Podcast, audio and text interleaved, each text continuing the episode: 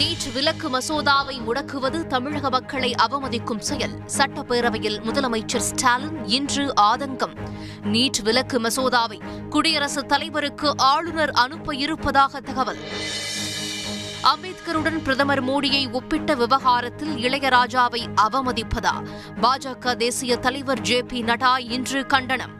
திமுகவை வீண் வம்புக்கு இழுத்தால். சட்ட நடவடிக்கை பாயும் என மத்திய அமைச்சர் எல் முருகனுக்கு எச்சரிக்கை. இந்திய ராணுவ தளபதியாக மனோஜ் பாண்டேவை நியமித்து மத்திய அரசு இன்று உத்தரவு. ராணுவ தளபதியாக நியமிக்கப்பட்ட முதல் பொறியாளர்.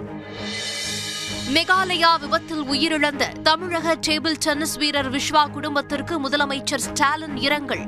பத்து லட்சம் ரூபாய் நிவாரணம் அறிவிப்பு. வானிலை நிலவரங்களை உடனுக்குடன் அறிந்து கொள்வதற்காக டிஎன் ஸ்மார்ட் செயலி அறிமுகம். ஜூன் மாதம் முதல் செயல்படும் என வருவாய் மற்றும் பேரிடர் மேலாண்மை துறை இன்று தகவல். லக்கிம்பூர் வன்முறை சம்பவத்தில் மத்திய அமைச்சரின் மகன் ஆஷிஷ் மிஸ்ராவுக்கு வழங்கப்பட்ட ஜாமீன் ரத்து.